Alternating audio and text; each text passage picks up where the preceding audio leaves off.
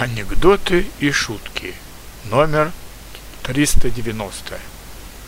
Интересно наблюдать, как неразношенные новые туфли придают лицу крайне философское выражение.